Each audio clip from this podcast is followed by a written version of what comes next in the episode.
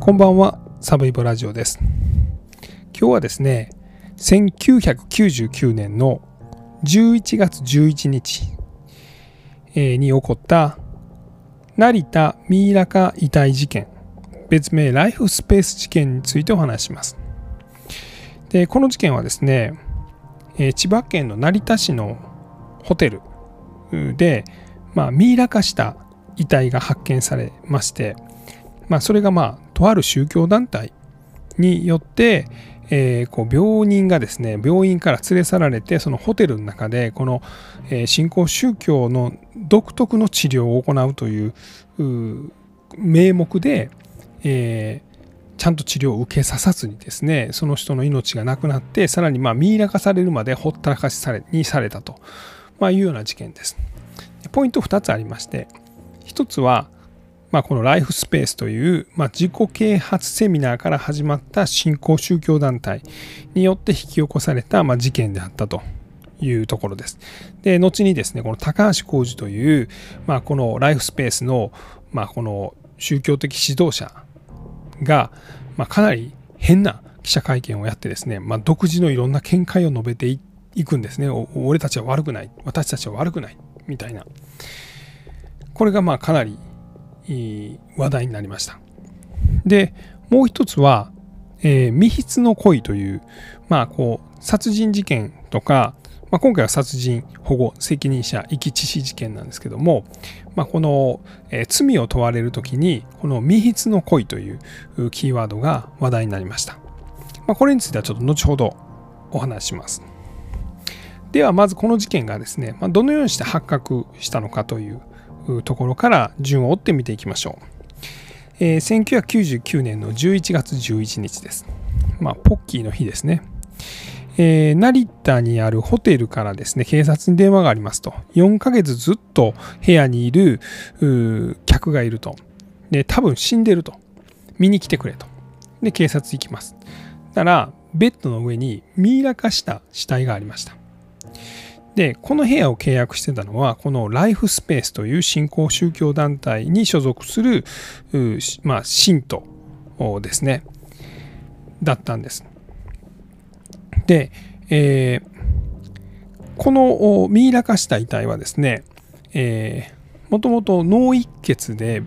病院に運ばれて、そこで入院してた男性なんです。で、そのご家族が、まライフスペースに入っててですね、このライフスペースが独自に行ってた治療を受けさせるということで、病院から無理やり連れ出されまして、で、えー、このホテルの中でその宗教的な治療を行っていました。で、その間に、まあ、ちゃんとした治療を受けれなかったんで死んでしまって、まあ、さらにほったらかしというか、まあ、治療という行為を続けていてですね、で、ミイラ化したということなんですね。で、えー、このライフスペースの団体員もしくはその信者のこの遺体の被害者のま家族ですね。は、えー、罪に問われます。殺人と保護責任者遺棄致死、えー、つまり本来保護して病院とかに入れなあかんのをほったらかしにしてることによって死に至らしめたという罪ですね。に問われます。じゃあこの警察の捜査に対してですね、このライフスペースの、ま、宗教的指導者である高橋浩二が記者会見を開きました。この記者会見がなかなかちょっとぶっ飛んでたんです。えー、高橋浩二は自分のことをグルと言っていました。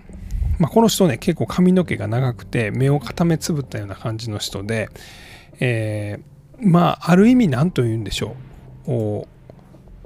オウムの朝原にかなり似てるような感じです。で、えー、自分のことはグルもしくはザ・グルということを言ってですね自分はまサイババという当時まインドの宗教的指導者である、ま聖人とも言われてたそのサイババの弟子であるというふうに言います。で、このサイババ自体がですね、まあ、知ってる人は目を知ってると思うんですけども、1990年ぐらいに、まあ、すごいテレビとかでもよく紹介された人で、まあ、髪の毛ちょっとアフロでもじゃもじゃで、で、手からですね、えー、なんかこう聖なる粉を出すことができたりとか手からいきなり指輪黄金の指輪を出したりとかなんか手の上に置いている金属をですね宝石に変えることができたりとか、まあ、そういう奇跡を起こせるインドの、まあ、聖人であると。いうふうに言われていたんですね。まあ、それの弟子が私であると高橋工事は言ってたんですね。でさらに記者会見の中ではですね、えー、いろいろ言うんですね。えー、例えば自分は6000年前からサイババの弟子であったとか自分はパワーがあるから汚れないからお風呂に入らないとか自分は歯を磨かない、まあ、なんでかっていうと、まあ、自分はパワーがあるから歯が汚れないからである。でグルとはトマトエビそばこれらを少量ずつ食べながら死んでいくものである、えイギリスではグルのことをザ・グルと言います。インドに近いから。で、まあ、よく定説定説と言ってたんですけど定説とはイコール病気。定説とはイコールザ・グル、まあ、みたいなことを言うたんであの聞いてた記者がですねもう我慢できず笑ってしまいました。結構大爆笑になってしまいました。でも高橋は真剣にそれを言い続けるんですね。でまあこの死というのはすでに決まっている定説なんですとかまあなんかちょっとやっぱりぶっ飛んだことをずっと言い続けるんですね。ほんで実際記者がですねあなたサイババの弟子って言ってましたけどサイババ側に聞いたらサイババは全く関係ない。言ってますよって高橋浩二に言ったんですね。高橋が言ったのはそれはサイババの勝手なんですって言ってまた大爆笑です。だからサイババはなんかまあなんていうか聖聖なるエネルギーがすごいからなんか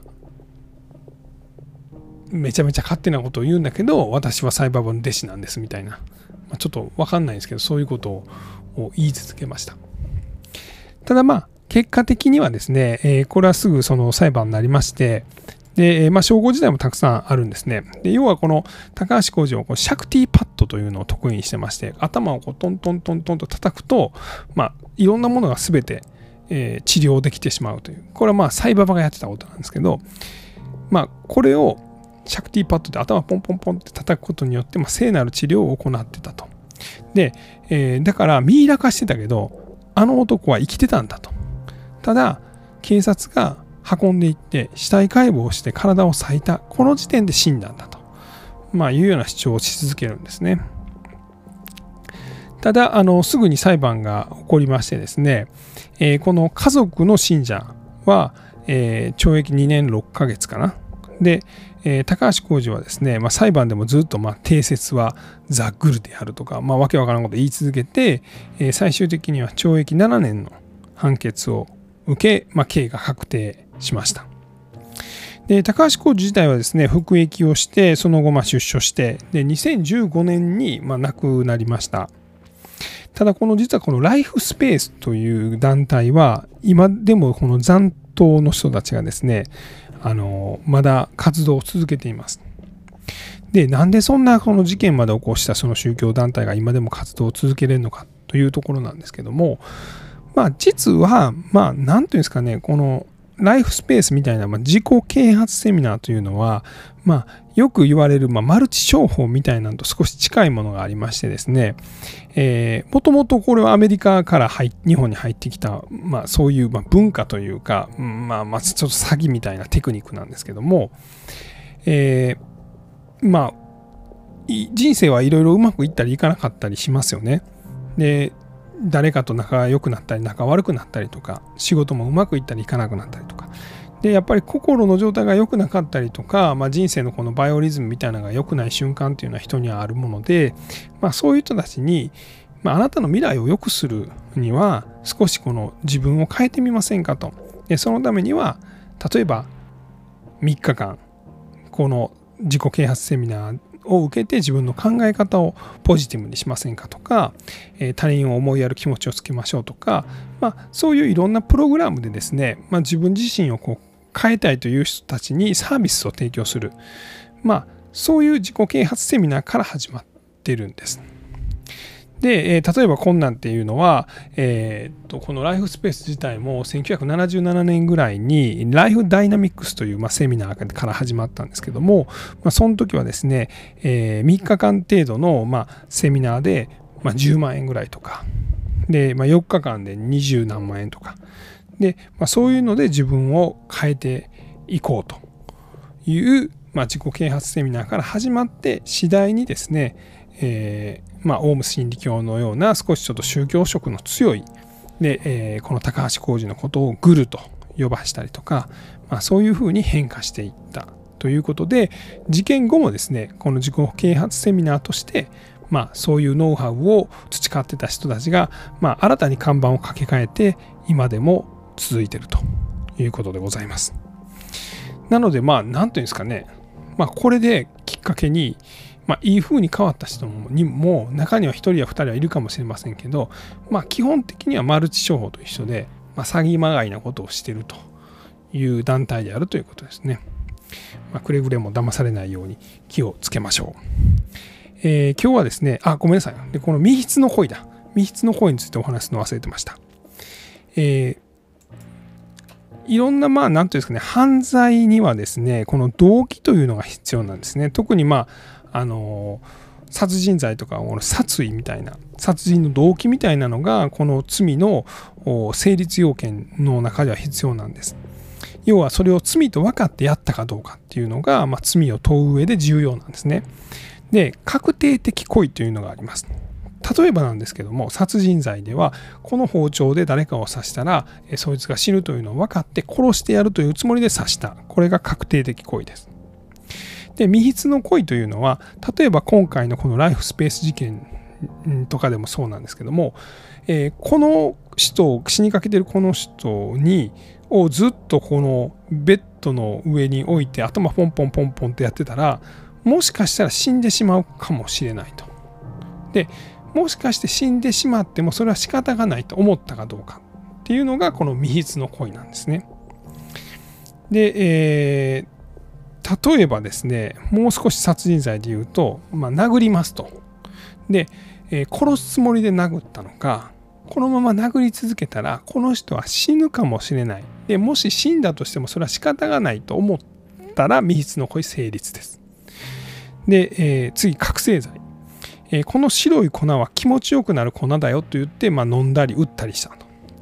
で、えー、ただ、まあ、気持ちよくなる粉イコール覚醒剤かどうかというのは100%じゃないですよね。でも、おそらく覚醒剤かもしれない。それでもいいと思った。これが密室の恋です。